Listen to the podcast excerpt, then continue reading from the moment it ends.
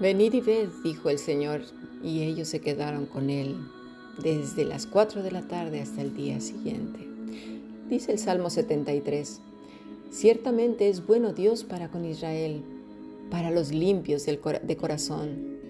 En cuanto a mí, casi se deslizaron mis pies, por poco resbalaron mis pasos, porque tuve envidia de los arrogantes, viendo la prosperidad de los impíos, porque no tienen congojas por su mente, pues su vigor está entero.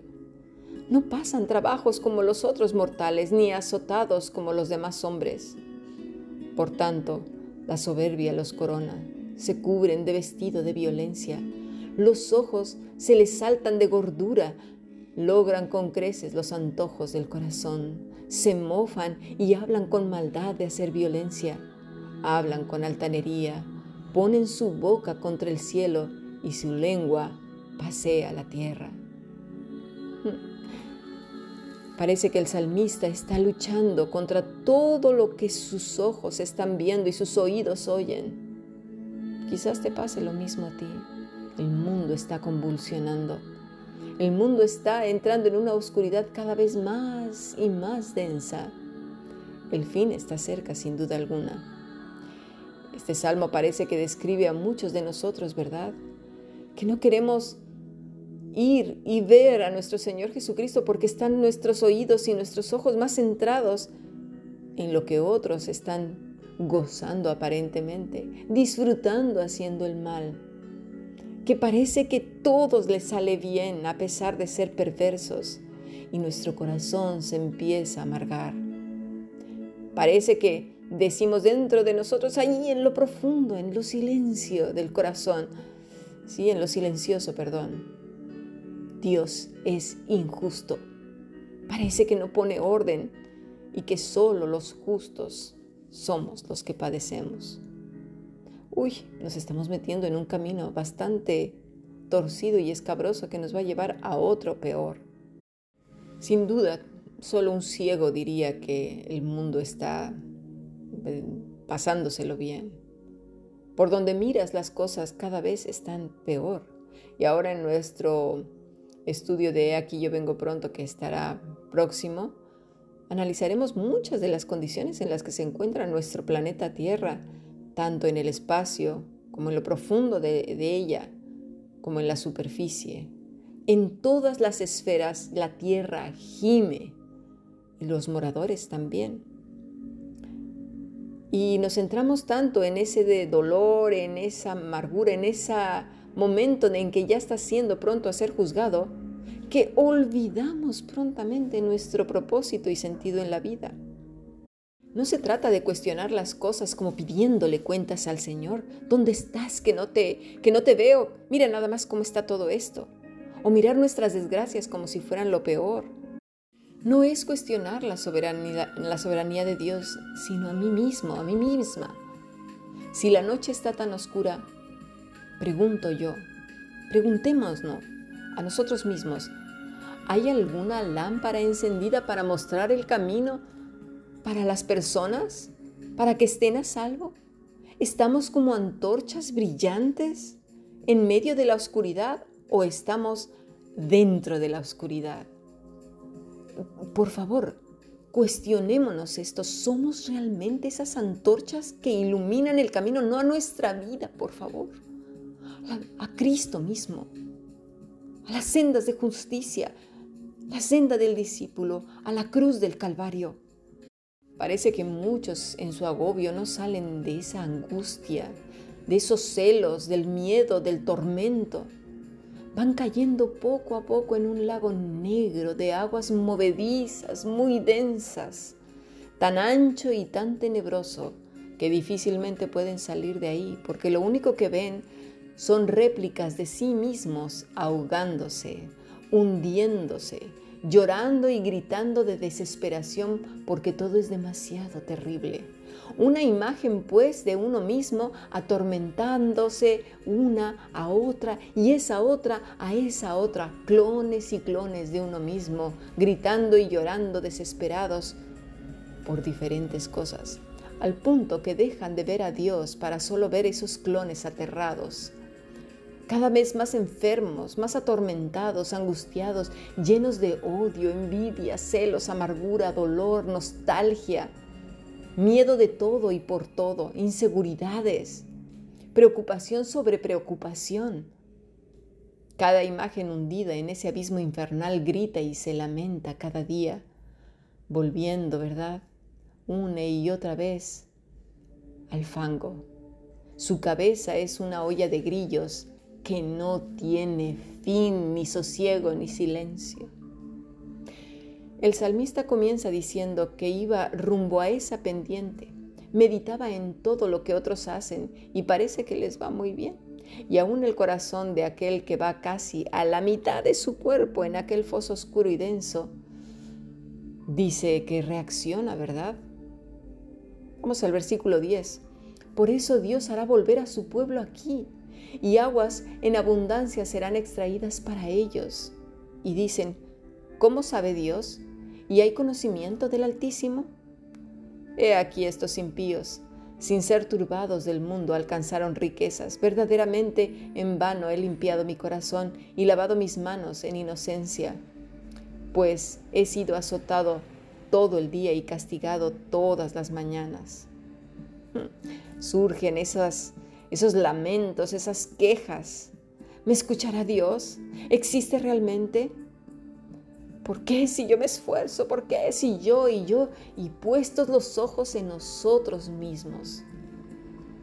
Pero es curioso porque dudamos de Él cuando el viento nos es contrario o cuando miramos demasiado a otros, ¿verdad?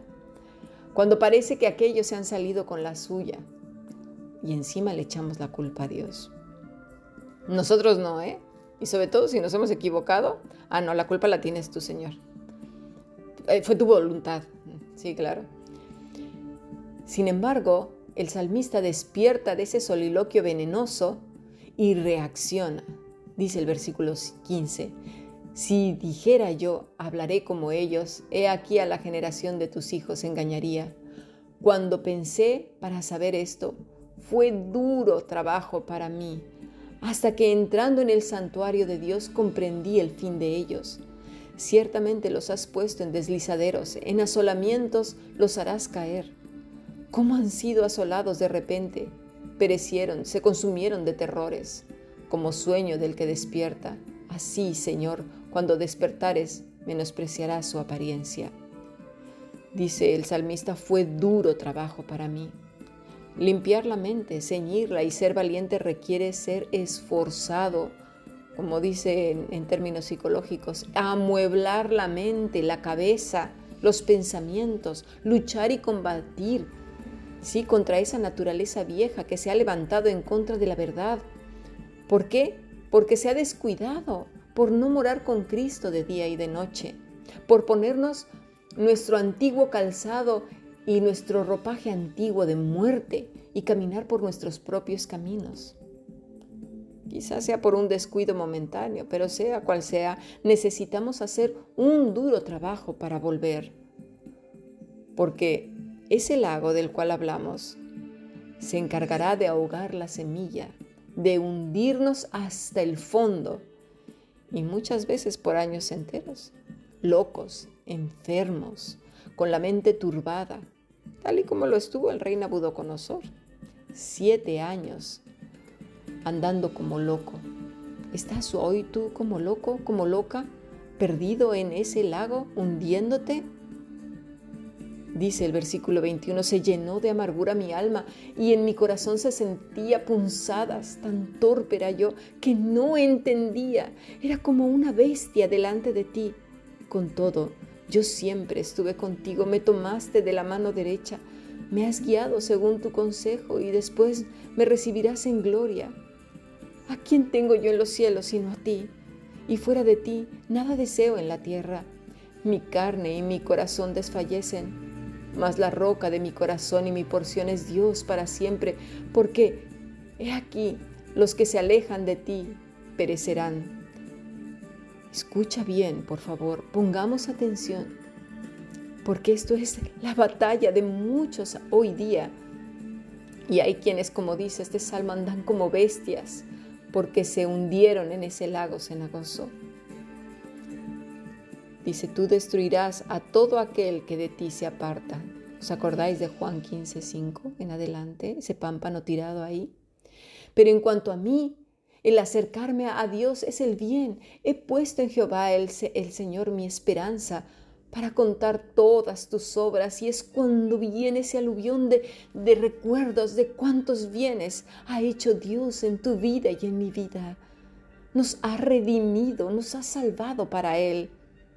Si acaso te apartas, si acaso estás lejos, de verdad oramos para que vuelvas en sí, para que tu corazón salga de ahí y corra con todas sus fuerzas a Cristo. Mira lo que dice el Salmo 16. Versículo 1. Guárdame, oh Dios, porque en ti he confiado. Oh alma mía, dijiste a Jehová, tú eres mi Señor. No hay para mí bien fuera de ti. Para los santos que están en la tierra y para los íntegros está toda mi complacencia, dice el Señor. Se multiplicarán los dolores de aquellos que sirven diligentes a otro Dios. No ofreceré yo sus libaciones de sangre, ni en mis labios tomaré sus nombres. Jehová es la porción de mi herencia y de mi copa. Tú sustentas mi suerte. Las cuerdas me cayeron en lugares deleitosos y es hermosa la heredad que me ha tocado. Bendeciré a Jehová que me aconseja. Aún en las noches me enseña mi conciencia. Recuerda, aquí haré un alto. Tenemos esta serie de podcast donde está capítulo a, capítulo los evangelios específicamente para la noche, mientras te quedas dormida, dormido, escuches el Evangelio y tu alma sea ministrada, como dice este salmo. Te pido que si no los has buscado, búscalos, ah, igual con Cami Tomasini.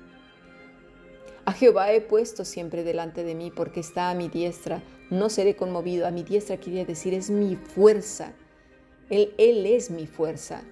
Se alegró por tanto mi corazón y se gozó mi alma. Mi carne también reposará confiadamente, porque no dejarás mi alma en el Seol, ni permitirás que tu santo vea corrupción.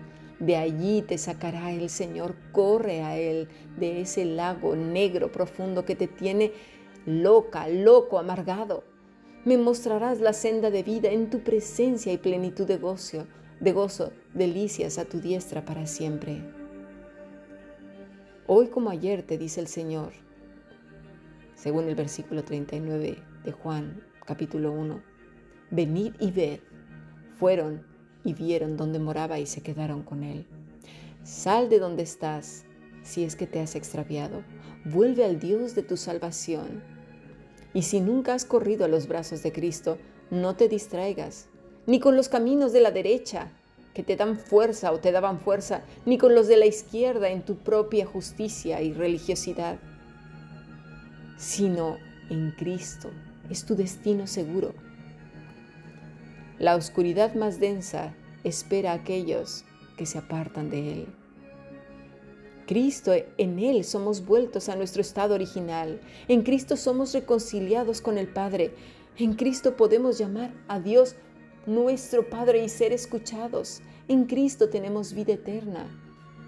En Jesús somos perdonados y gozamos de una naturaleza que anhela fervientemente al Señor y que vive día a día en otro plano, no en el mundano, sino en algo más sublime y no comprensible, en quietud y reposo, sosegados, en un mundo que nadie entiende, en tinieblas, pero a pesar de ello vivimos en esa quietud y en ese reposo. En oración y ruego todos los días por todos los que ahora están justo en ese pozo espacioso, lleno y denso de aguas venenosas, orando y clamando por ellos. En Cristo somos antorchas brillantes en medio de este mundo lleno de oscuridad y de tinieblas venid y ved. Y moraron con él. Sigamos aprendiendo bendiciones.